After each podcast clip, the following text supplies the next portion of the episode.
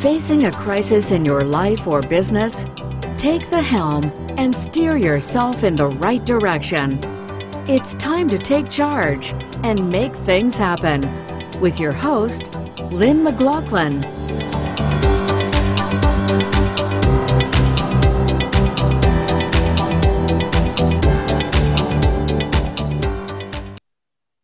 Hi, everyone, and welcome back. Our guest today, Nidhi Rupa Joshi, uh, fell very ill in 2020 with COVID in March. And if you recall, well, let's go back to March.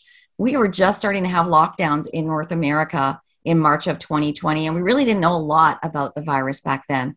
But Nidhi is now suffering from COVID long, long term COVID, long COVID. We're hearing different terms. We're going to go through that journey with her. But also, what, you know, I was so taken aback in having my pre conference, my conversation with you Nidhi, and finding out that you've taken that illness into new possibilities for yourself and open new doors. And we want to hear more about what you're doing today. You're an author, you're a podcast, podcast host. Oh my goodness. Thank you so much for joining us. Yeah, well, thank you so much for having me. Um, you know, it's a, it's a real honour to be on your show and um, you know, to have an opportunity to talk about COVID, long COVID, and I suppose pivoting our lives around COVID and not letting it be um, the, I suppose, the anchor that holds us down, but rather using it as a springboard to move forward into other opportunities and avenues. We need to hear that perspective, Nidhi, because there's there's so much trauma, right? And you suffered it as well. People who've lost their loved ones, people who are still suffering from the effects of bereavement and job losses and all of those things. So let's hear your perspective. Take us back to February of 2020. Okay, so February of 2020, we started hearing about this new virus coming through from China. And in terms of my life, um, I was extremely busy in um, a very high pressured um, job but I was also dealing with a number of issues. Um, one being uh, bullying, racial bullying, as well as um, another area of heartbreak, deception, um, etc. I mean, both are now in the past, and I, I tend not to dwell too much in the past because uh, yeah, it doesn't serve a purpose for me. But the issues I had been dealing with were were quite hard. And when I started getting symptoms, I just put it down to the stress and that my cortisol levels had been so high for so long mm. that my body was just beginning to say, right, you know what, you need to take a break. Um, and the symptoms I got were very weird. They weren't like the symptoms that were being talked about in the media. So I still had a sense of smell and a sense of taste, except everything for me tasted like sugar. so I could have, you know, I could be brushing my teeth and it felt like I was brushing my teeth with sugar. I could be drinking a cup of tea um, and without sugar in it, and it just tasted excessively sweet. Uh, the other side of it is I had like the most horrific migraine type headache on the right hand side and the pain actually went down my throat and it felt like I had shards of glass in my throat. So none of the symptoms were you know were were what we were being told covid was being presented with. Right because they were telling us we would lose our sense of smell and taste Yes, and they yeah, also as one example, yeah. of course, it is. You're lo- losing your sense of taste. Um, they also said that you know you'd have a really terrible cough. Now, I didn't. I just had a very painful throat, and for me, I just thought, okay, well, maybe I'm just coming down with a bad cold. I didn't think anything of it. However, there was talk about the country going into the lockdown and imposed lockdown whilst they worked through this virus and what it was. So I then decided to pack a bag and head up um, north to my family home. Um, so we, my parents, my family live in the middle of England. So we live in a place called the Midlands, um, and it's a city called Leicester, which became famous a few years ago when Leicester City won the football. I don't know, they, they won a whole number of championships, and okay. went from being this um, place that nobody had heard of to being famous everywhere. I think you guys call football soccer, don't you? Yes, we do. Yes, we do. Yeah. But we still very much enjoy it. So, of course, of course, and you know, and, and so yeah, so I'm, you know, I went back up to my family home, and in a way, I'm really glad I did because a, I, without COVID, I wasn't looking forward to lockdown, you know, in a flat on my own um, or apartment, as you guys say, and um, you know if I'd known I'd had COVID, then that would have made it worse. So being back with my family, even though I was stuck in my room, four walls, and I was going stir crazy, I just knew that I, I felt had that sense of comfort because my mum and dad were there, my older sister was there, my nephew was there, so I knew somebody would be there. And this is going to sound extremely dramatic, but I just, you know, I, I just picture myself being here. If I if I died, who would find me. They may not find me for months and months and months, which I know that sounds really morbid, but I, I think these are sort of like weird thoughts that go through your head when you're dealing with something like this. Yeah, and you have to look at possibilities. And as morbid or dramatic as you say it might sound, it's it was a reality for you to have to think that way. So very wise decision in retrospect, I will say. yeah, no, absolutely, absolutely. And um, yeah, I mean, I got to Leicester, and just as I got to Leicester, within a day, I was very, very ill to the point where I couldn't get out of bed. I couldn't sit up. I just didn't want to eat. I just wanted to sleep. Um, and and then there was one night where I well uh, quite a few days. So by day four or five, that's when my breathing issues started and I was finding it very, very difficult to breathe, to just just breathe normally, to catch a breath, and I was gasping a lot. Um, and I remember sort of like one, you know, a, a couple of nights in a row, my sister kept waking me up on the hour every hour just to check that I was still alive.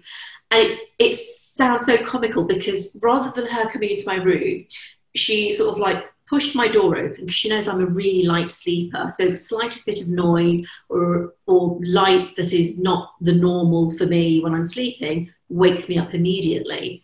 So she would like come in, open the door really loudly, and as soon as I'd like turn out, turn around and say, "What? Oh, you're alive," then she'd shut the door and walk away. Or if I didn't turn over, because by about the tenth you know, sort of, I don't know, eighth or tenth time, I was like, I'm not going to turn over. So she got a stick to poke me oh to wake me up. You know, and it, and it is really, it, oh, it, absolutely bless her. And it sounds so comical now, but you know, I'm, I'm just truly blessed to have a sister, a big sister that cares enough to do that. I'm sure it was very frightening, very, very I, frightening for everyone, your whole family, and yourself, yeah. of course.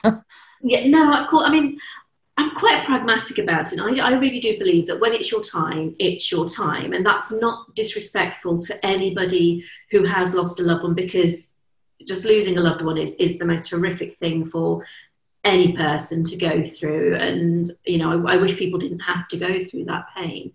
But I was quite pragmatic about myself. But what worried me was how my parents would cope because um, they're both elderly. My mother has vascular dementia. You know, they don't the to lose a child is bad enough. To lose a child at a, such an old age is probably you know extremely heartbreaking. It's heartbreaking at any age. Um, so uh, there was one point where the breathing was so bad that we had to call the paramedics out to me because I just couldn't breathe. I was literally unable to get a breath. Um, you know, and, and we're very lucky with the NHS, and I believe with Canada, you've also got a very good healthcare system. Yes, we do. And we'll speak to the US as well. We have CDC, Health Canada, and uh, what you have. Yes, three yeah. three branches, which is which is where we should be seeking our information for sure. Yeah.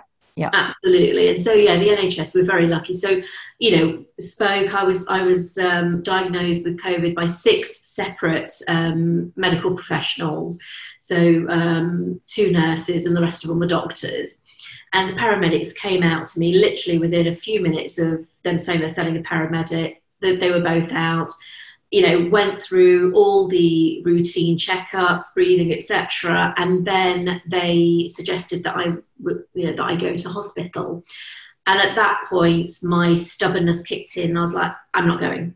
I'm not going to hospital. If it's my time, then I want my time to be at home because not so much for me, but more that, you know, I, I've got friends who have lost uncles, mothers, siblings to COVID. And I think the hardest part for anybody with COVID was not being able to say goodbye to their loved one. Absolutely. Or the loved one having someone there when they're saying goodbye. Yeah, absolutely. Yes. And I mean, mm-hmm. I've been talking to a lot of doctors about this. Um, and I have a very good friend um, who is a GP, Dr. Hina Trivedi. And she took time from her practice to work in the hospital as a frontline COVID ward specialist. And she would make sure that when she knew a patient was dying, she would actually sit with the patient and hold their hand until they passed away. And she's, she's not alone. My sister's a nurse practitioner. There's so many, uh, you know, we call them heroes. That's an understatement. They're just incredible people for mm-hmm. how many, almost two years now that have yeah. put their patients in front of their own needs. It, I'm just, I'm in awe of all of them. They are absolutely amazing, and I'll get on to what I'm doing at the moment with the NHS because yes. it's my way of giving back to them. But they are absolutely amazing, and you know we don't give doctors and nurses or any of the healthcare professionals, whether they're doctors, nurses, your care workers, your healthcare assistants, you know, the, the cleaners, the porters, everybody that is working you know, within the hospitals or nursing homes, care homes, and GP practices. These people are putting themselves at risk every single day. And and I know when people are very scared and they're living in fear, they te- they tend to lash out at innocent bystanders. But one thing we may need to do is maybe take a step back, take a breath, and actually understand that these people are putting themselves on the line every single day for me, for you, for all of us. Mm-hmm. Not only themselves, the people that they go back to in their own homes. Yeah, right? there was a period of time when they weren't going back to their own homes; they were staying in hotels. They were borrowing people's camper trailers. They, you know, for the first while when we didn't know you know, with the transmission rates or how it was. I mean, back, back at the beginning, we didn't even know if it was being transmitted on surfaces. We didn't know now what we know about the airborne piece. No. Uh, can I, I just want to ask one question, Nidhi, um, and I should have asked a little bit earlier, but mm-hmm. you're in your home, the paramedics are there, you've chosen not to go to the hospital. At this point, were any other members of your family tested for COVID? Yes, they'd they'd all been tested. They'd all been doing, um, you know, sort of like we, yeah, they'd they'd all been tested. Not one of them got COVID, oh, and then oh, we, goodness. yeah, and we all went and had tests after the sort of like the well, it took me about three months to reco- recover, and I use that word very lightly, but to get to the point where I was beginning to feel human again. So that took about three months, and yeah, but none none of them none of them. And so this is this is it. It's like it, would be interesting to see any data or any research they do on which which people are getting it the ones that are getting it and surviving it those who are getting it and unfortunately not surviving it and those who have been exposed to it but are not Yes, it will be. And some of that information is being gathered. And let's let's let's join together to caution people to only look at sites where there's peer reviewed, validated information and put aside all of the crap, and that's a kind word to say, that's out there on social media. If someone's recommending, uh, we won't talk about politicians and how they've muddied the water and all of this, but recommending treatments that aren't approved by the NHS or Health Canada or any of your overseeing bodies, we're just putting ourselves at risk. I do look forward to that research. It's going to take um, quite some time, I think, but it will be very telling, won't it? Absolutely. And, you know, I, I just think, you know, and at the end of the day, it's, we say each their own, but it is about, you know, sort of like just looking out for each other, just having enough compassion for each other. Um, it's not about having our civil liberties taken away from the, us, or you know, it's not it's not like the atrocities that are happening at the moment in Afghanistan. I know we said we stay away from politics, but the only thing I will say about that you know we're, we're living in countries where we've got our, our freedom so why not choose to wear a mask do your research into the vaccinations you know it's like nobody's saying you have to have a vaccine but do your research and actually weigh up the pros and cons of having the vaccine, not having the vaccine. And I'm jumping a little bit ahead to what I'm doing now, but I'm I'm working, I'm doing a contract with the NHS at the moment. And, you know, they have got people within the um, ICU and the intensive care units um, that are now, you know, that now have COVID. And they've, you know, all the medics I have spoken to over the last month, two months, since I've been doing this work, they've all said that the majority, at least 90 to 95% of the people within the hospital that have been hospitalized with COVID are the non vaccinated and the younger ones that haven't been able to have the vaccine yet. Yes, and we're starting, they're actually reporting those numbers here. So when they say there are uh, 13 people in the ICU, I believe mm. yesterday, uh, 12 out of the 13 were not vaccinated to any degree. They'll also give us numbers about partially vaccinated too. Um, mm. but you're so right. It's where schools are about to open and our 12 year olds and, and, below are not vaccinated. So I want to go back to what you said, Nidhi, mm. about you know doing your research and making your decision about whether or not you va- you vaccinate. But it's not only about us as individuals. This mm. this is not about my right to cross the street. I mean, it's bigger than that. So I think we also have to take in consideration all of the people around us in our mm-hmm. homes and our workplaces, right? And if we are we don't get vaccinated, are we increasing the risk to them as well as our ourselves? I think that's a question we need to each be asking ourselves based on our own context as well. Yeah, absolutely, hundred percent. And and I think as we go on, you know, it's it's it's. I, guess we, you know, it's they say there are some people who are gonna who are gonna actually understand, do the research, and there are some people who aren't. Mm-hmm. But you know, sort of like moving on from there, when I did finally start recovering and I started, you know, walking, I did find that I, I, I have got long COVID, which means there are some days where I'll be absolutely exhausted, even though I won't have done anything all day. There'll be some times where breathing is still a little bit difficult for me. Um, and I found that my immune system, my ability to heal, is really, really poor right now. So I um I started going back to the gym. I started re-ex not to the gym. Sorry, I started exercising again. You know, just to get my strength back. And um, I gave myself a bit of a back injury, which ended up with sciatica. Normally, you know, I have an, a little bit of back injury. I'll go to my chiropractor or osteopath or acupuncturist or somebody who can help fix it. And, you know, within a few weeks, absolutely fine. No, this has taken about a year for me to actually be completely pain free from sciatica. I've been, um, yeah, unable to walk or stand or do anything for about a year because the sciatica just wouldn't heal due to whatever's happened to my body, which doesn't right. allow it to heal as fast as it um, it would have done. Are you are you considered immunocompromised right now? Um, as far as I'm aware, no. Um, but I, I don't think I've, we've been out. I don't think I've actually um, been out about and about without my mask on for quite some time now. Mm. With the with the contract I'm doing at the moment, I always have my my mask on. So um, I've not been I've not been diagnosed as. Um, Immune. I just wondered if it was linked with long long COVID. Okay. Yeah. I mean, it may be for some people. I think it just depends on if they've got existing comorbidities. Right. Um, but as far as I'm aware, I haven't I haven't been diagnosed with that. Um, it's just my body's ability is you know to heal from muscle muscle pains or you know nerve nerve pain is um, yeah not as good as it used to be. Well, and it's too early to know is there a mm-hmm. light at the end of the tunnel for you? Is this going to end at some, at some point or is this something you're going to be looking at?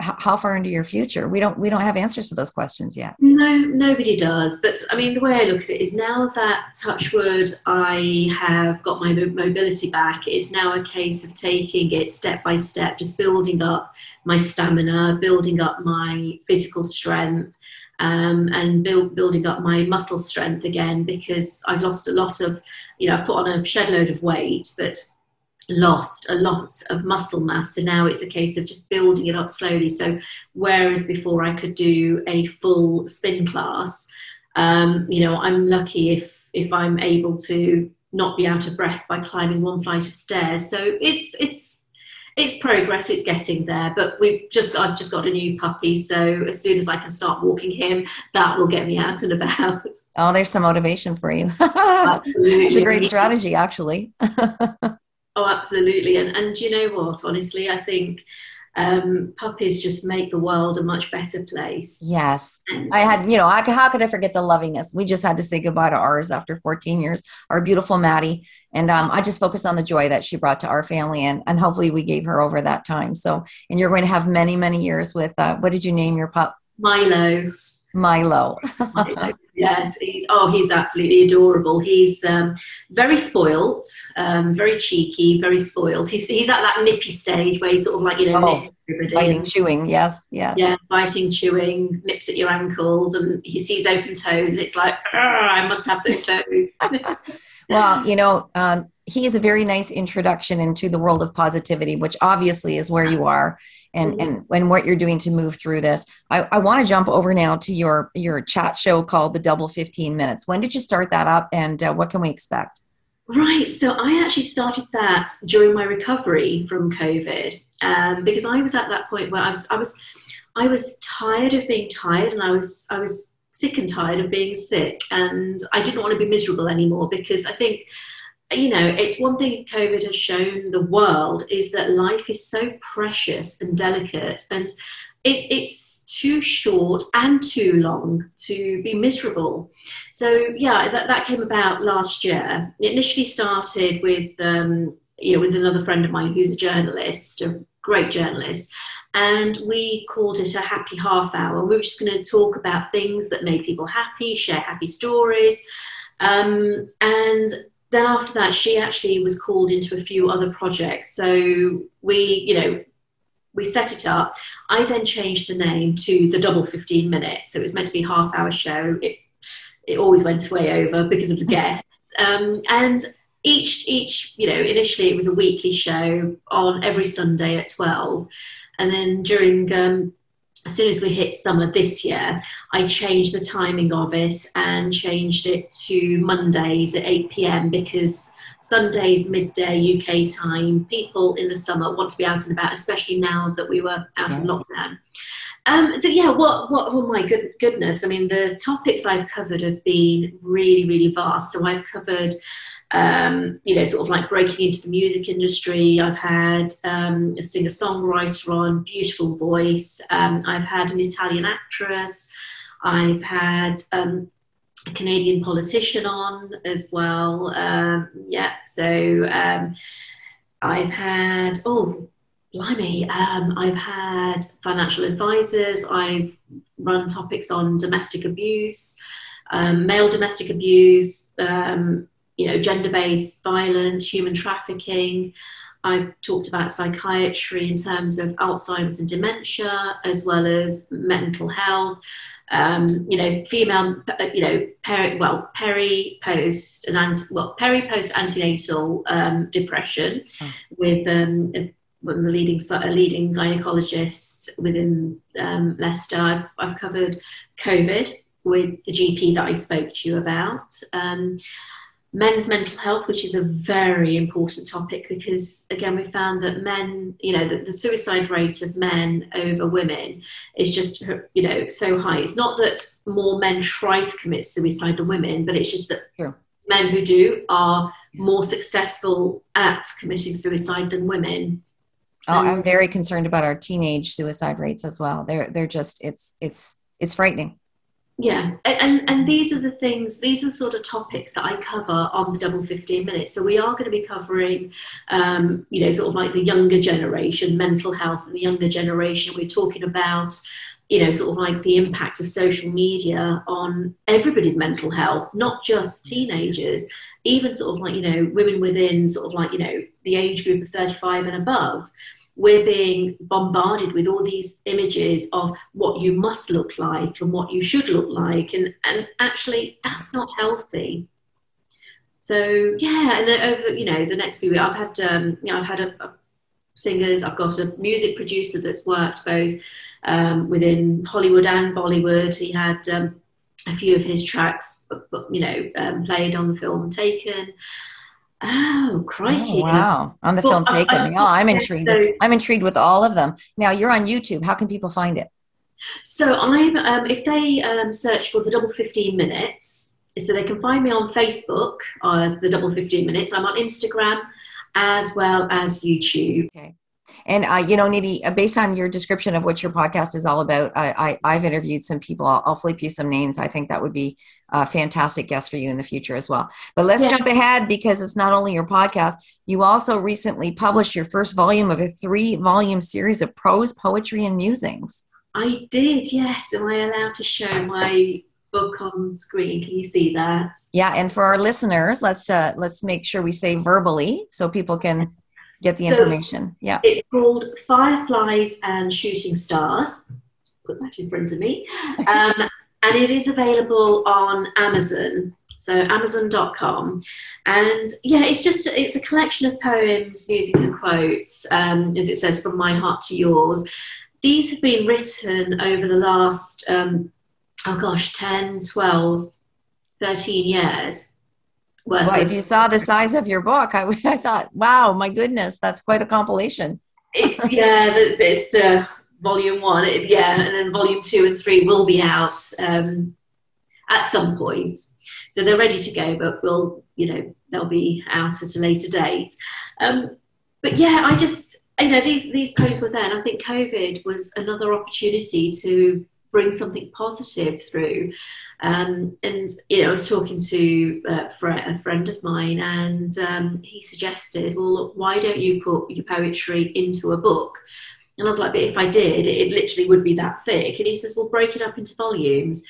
So I started putting it together. I procrastinated on it. I was like, "Oh, do I want to? Shall I? Shall I not?" And in the end, I just pushed myself into it and said, "Right, it's now or never." And um, yeah, we it launched um, back in June of 2021.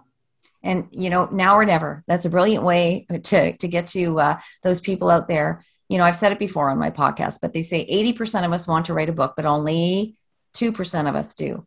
And there's lots of reasons, and you just said it. Will someone like it? Um, I don't have the time. It's sitting on the shelf. It's too complex. How do I do that? Your story needs to be out there, everyone. So you know, Nidhi, congratulations. It feels great to be a published author, doesn't it?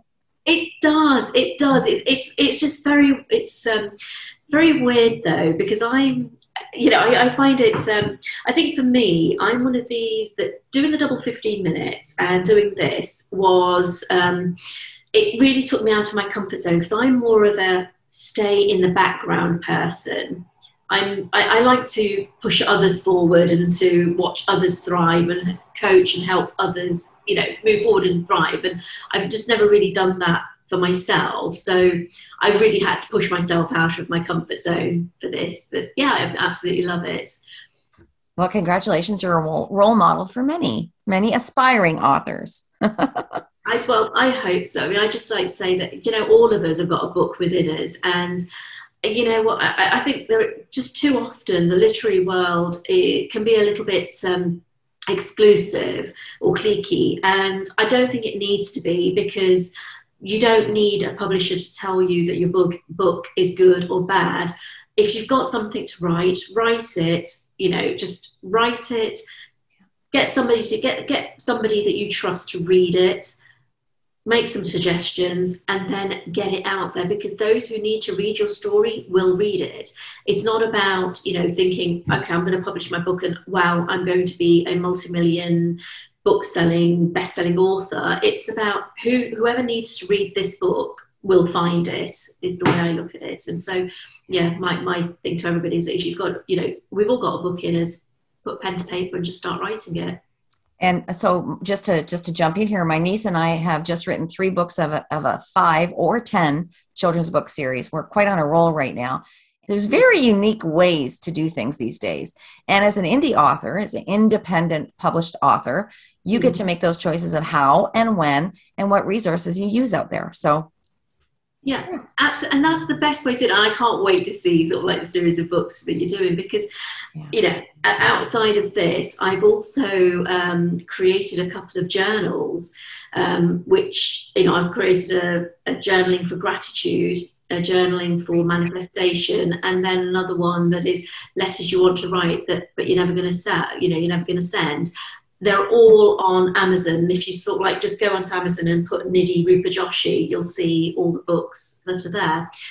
But again, with journaling, people want to journal, but they don't necessarily know how to begin, what to, you know, how do I journal, what do I write, and not everyone feels comfortable doing it. So the journaling for gratitude book I created, it just gives people 12 questions to answer throughout the day. So you start off with a few few bits in the morning, and then the rest you do in the evening and just before you go to bed. So you start your day off positively, you end it positively. Um, and yeah, so that that's you know people have I've had very good feedback on that one as well. So well, it's got it's like giving people a push start, right? Here's something to get you going, and then and then hopefully people you know become comfortable with that and create something for themselves that's meaningful to them as well. Yeah. yeah. And I think that's what sort of, you know, if I look at it, sort of like people like yourself and myself, you know, we're, we're using our platforms to help people find that confidence within themselves actually to understand that you know what you don't you don't have to be a big name to do something. You don't have to have millions of followers and millions of dollars or pounds behind you. Just do it. Do it. It, it is very much a now or never because the way I look at it is, is, do you really want to be sitting in your sitting room, your your you know your garden or wherever at 75 and thinking, I wish I had done X, Y, Z? No, we certainly don't. Which takes me to I, I don't want to let this uh, this conversation end with we got to go back to before you had COVID when you were a corporate you were working in a in a in the corporate world in the pharmaceutical industry and you have now taken the experience that you had with covid. We'll talk about your podcast. We could talk about the book but you're now an entrepreneur and you actually considered your illness to almost be a gift in some ways. It absolutely was. I think I, there, there's always two ways of looking at things. There's a woe is me and you know my glass is half empty and you know I've, I've got light in my house but only one bulb is working the other one isn't. Well my way of looking at it is okay one bulb bulb isn't working but the other one's still giving you light. Yeah. and your glass empty or full doesn't matter you've got a glass. You know and so yeah for me covid was the springboard to everything. It just gave me that courage, I guess, because I think we, we get very comfortable living in the corporate world. You've got a very good pay package, you know, you've got a really good package, you know, you're in a senior position, you're very good at what you do, and it's amazing. It's a great position to be in. But you are a mouse or a, you know, you're a mouse or a hamster on that little wheel. Yeah, treadmill. Yeah. Treadmill, you round and round and round and round and round what's the point? What is the point? I know that if you know if things don't work out the way I envisioned them to, that's fine. I know I can always go back into that industry, but I took that chance to become set up a management consultancy business, join my sister and um, we both yeah we both work together and we offer the services that we were both doing in the pharmaceutical industry as independent contractors and we're helping smaller companies bring their drugs to market because the bigger companies have got the big budgets and they've got Monopoly. a lot of money. yeah yeah they have and they've got a lot of money to spend on big management consultancy firms who they may put a junior who doesn't have the experience on to do the work or do the analysis, whereas you've got two senior execs doing the work for you and helping you bring bring your product to market. And as a, as a result, we've helped launch a number of companies into the UK to set them up. And they are now at a point where actually they're gaining a lot of market share. So it's it was very much a case of we're not looking for the big we're not looking for the big boys. We're looking for the ones that are like us that you know are good at what they do and are not don't want all of the pie but you know what we'll have a bite of the pie. Okay. Nidhi let's talk about the now. I mean today in uh, uh, we're we're recording this in september of 2021 what we now know about the symptoms of COVID? So here's one of the things that not a lot of people may be aware of, but hair loss after having COVID is quite a major um, symptom, not not symptom, but an after effect of COVID. So pre-COVID and even during COVID, I, you know, my hair was very, very full, very thick, very healthy. Um, and then after I started recovering from COVID, I found that my hair literally on, and it was only on one side, the right hand side, mm. fell out in handfuls. Um, and uh, I mean, I, I have a wonderful stylist. She's she's um, absolutely phenomenal hairstylist. Um, and she, you know, she's been working with me to get my, you know, to help me get my hair health back. But hair loss um, for a lot of women that have had COVID is something that maybe they need to look out for and maybe speak to their hairstylists. Um, hairdressers or potentially um, trichologists or dermatologists to see if there are any particular hair oils they could use maybe they could speak to one of their Indian, you know, they could find an Indian Ayurvedic um, doctor who might be able to recommend some Ayurvedic treatments because the one thing that the you know majority of Indian women, I mean, I won't say all Indian women, but a lot of Indian women have like this luscious, thick mane of hair. It's like you know, we see Indian women; they're renowned for beautiful eyebrows and their beautiful thick hair. So it's worth speaking to an Indian herbal doctor or Ayurvedic practitioner to see if there are any particular hair oils that they could recommend that women can use whilst they've got COVID because what your hair may not fall out whilst you've got COVID, mm-hmm. but it's mm-hmm. potentially going to fall out when you're recovering from COVID. And that could be down to a number of things. That could be down to the, you know, I mean, obviously, when you're fighting um, a virus, your you know your antibodies everything is sort of like working at right. full throttle. Your cortisol levels are also sky high because the stress of having covid the reality that you could die from this also wreaks havoc with your emotional health. And that could also be linked to the hair loss. Uh, you know i, I right away i was thinking about after i'm a brain tumor survivor as my listeners know and my hair was starting to grow back on the side of my of my craniotomy and it was about oh three months later it all fell out fell out again. And i liken it to the hair follicles at that time. The explanation to me is they weren't getting the nutrients they need during that nine to ten hour surgery and and the recovery afterwards. So i'm sure the reasons are different but in the end it is about your body's focusing on attacking what it needs to attack to keep you alive. Yeah. Uh, right? no, absolutely. In simplistic form. Yeah absolutely. Derma rolling.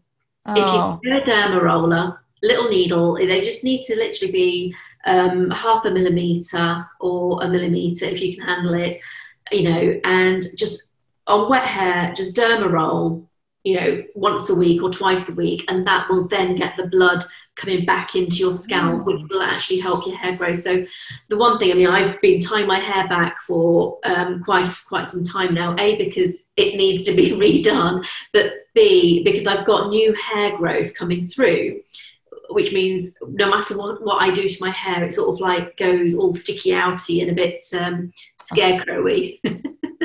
well, Nidhi, you have taken us through, uh, you know, a, a terrible part of your life, which you've now taken to to really something that has opened new paths for you and many people around you, your listeners, your viewers, your participants, and your organization. As an entrepreneur, I could go on and on and on.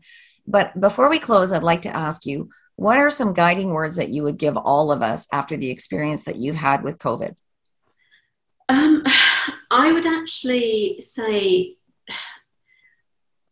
have faith. I know that sounds really bizarre to say that because at the moment we're all living under a bit of a dark cloud because there's just so much uncertainty and there's so much division going on.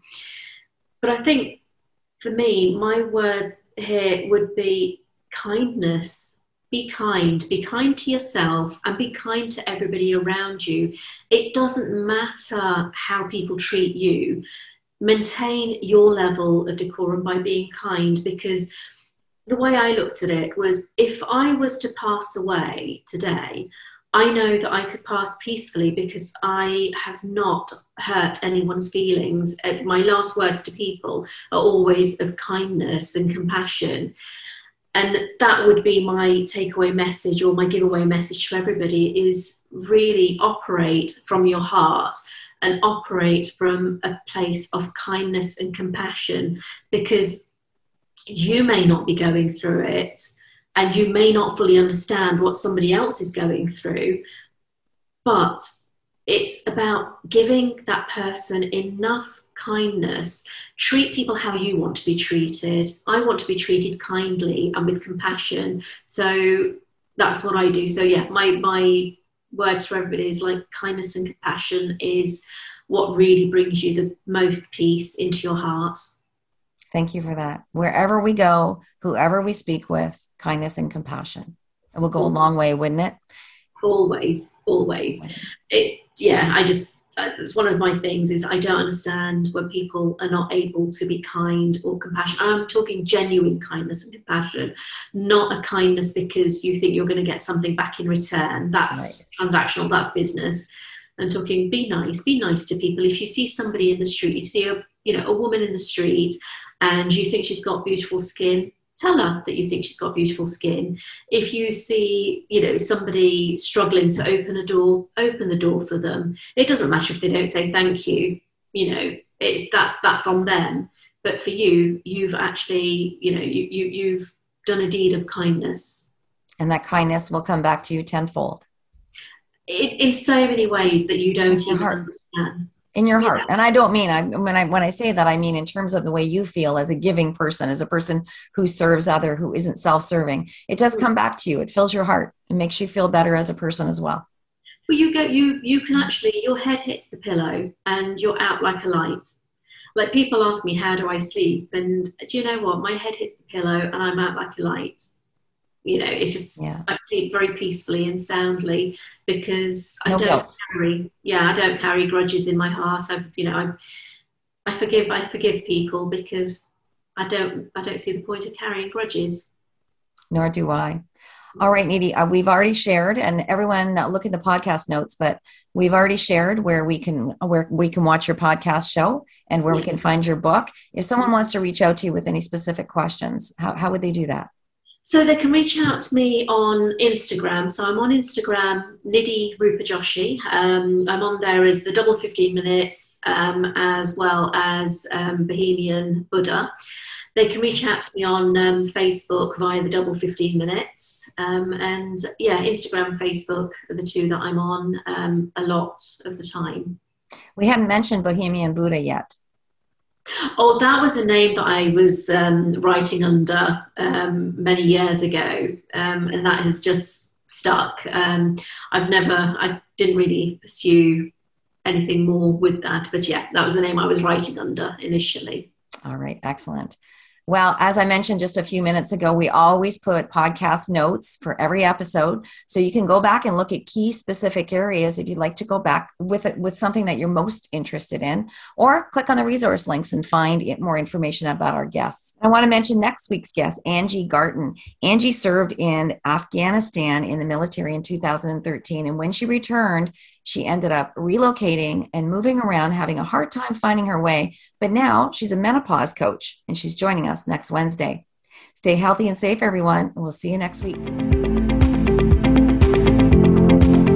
Thanks for listening. To learn more from people who are steering in the right direction, go to lynnmclaughlin.com and search the archives of every interview or subscribe to this podcast feed. A new episode is published every Wednesday.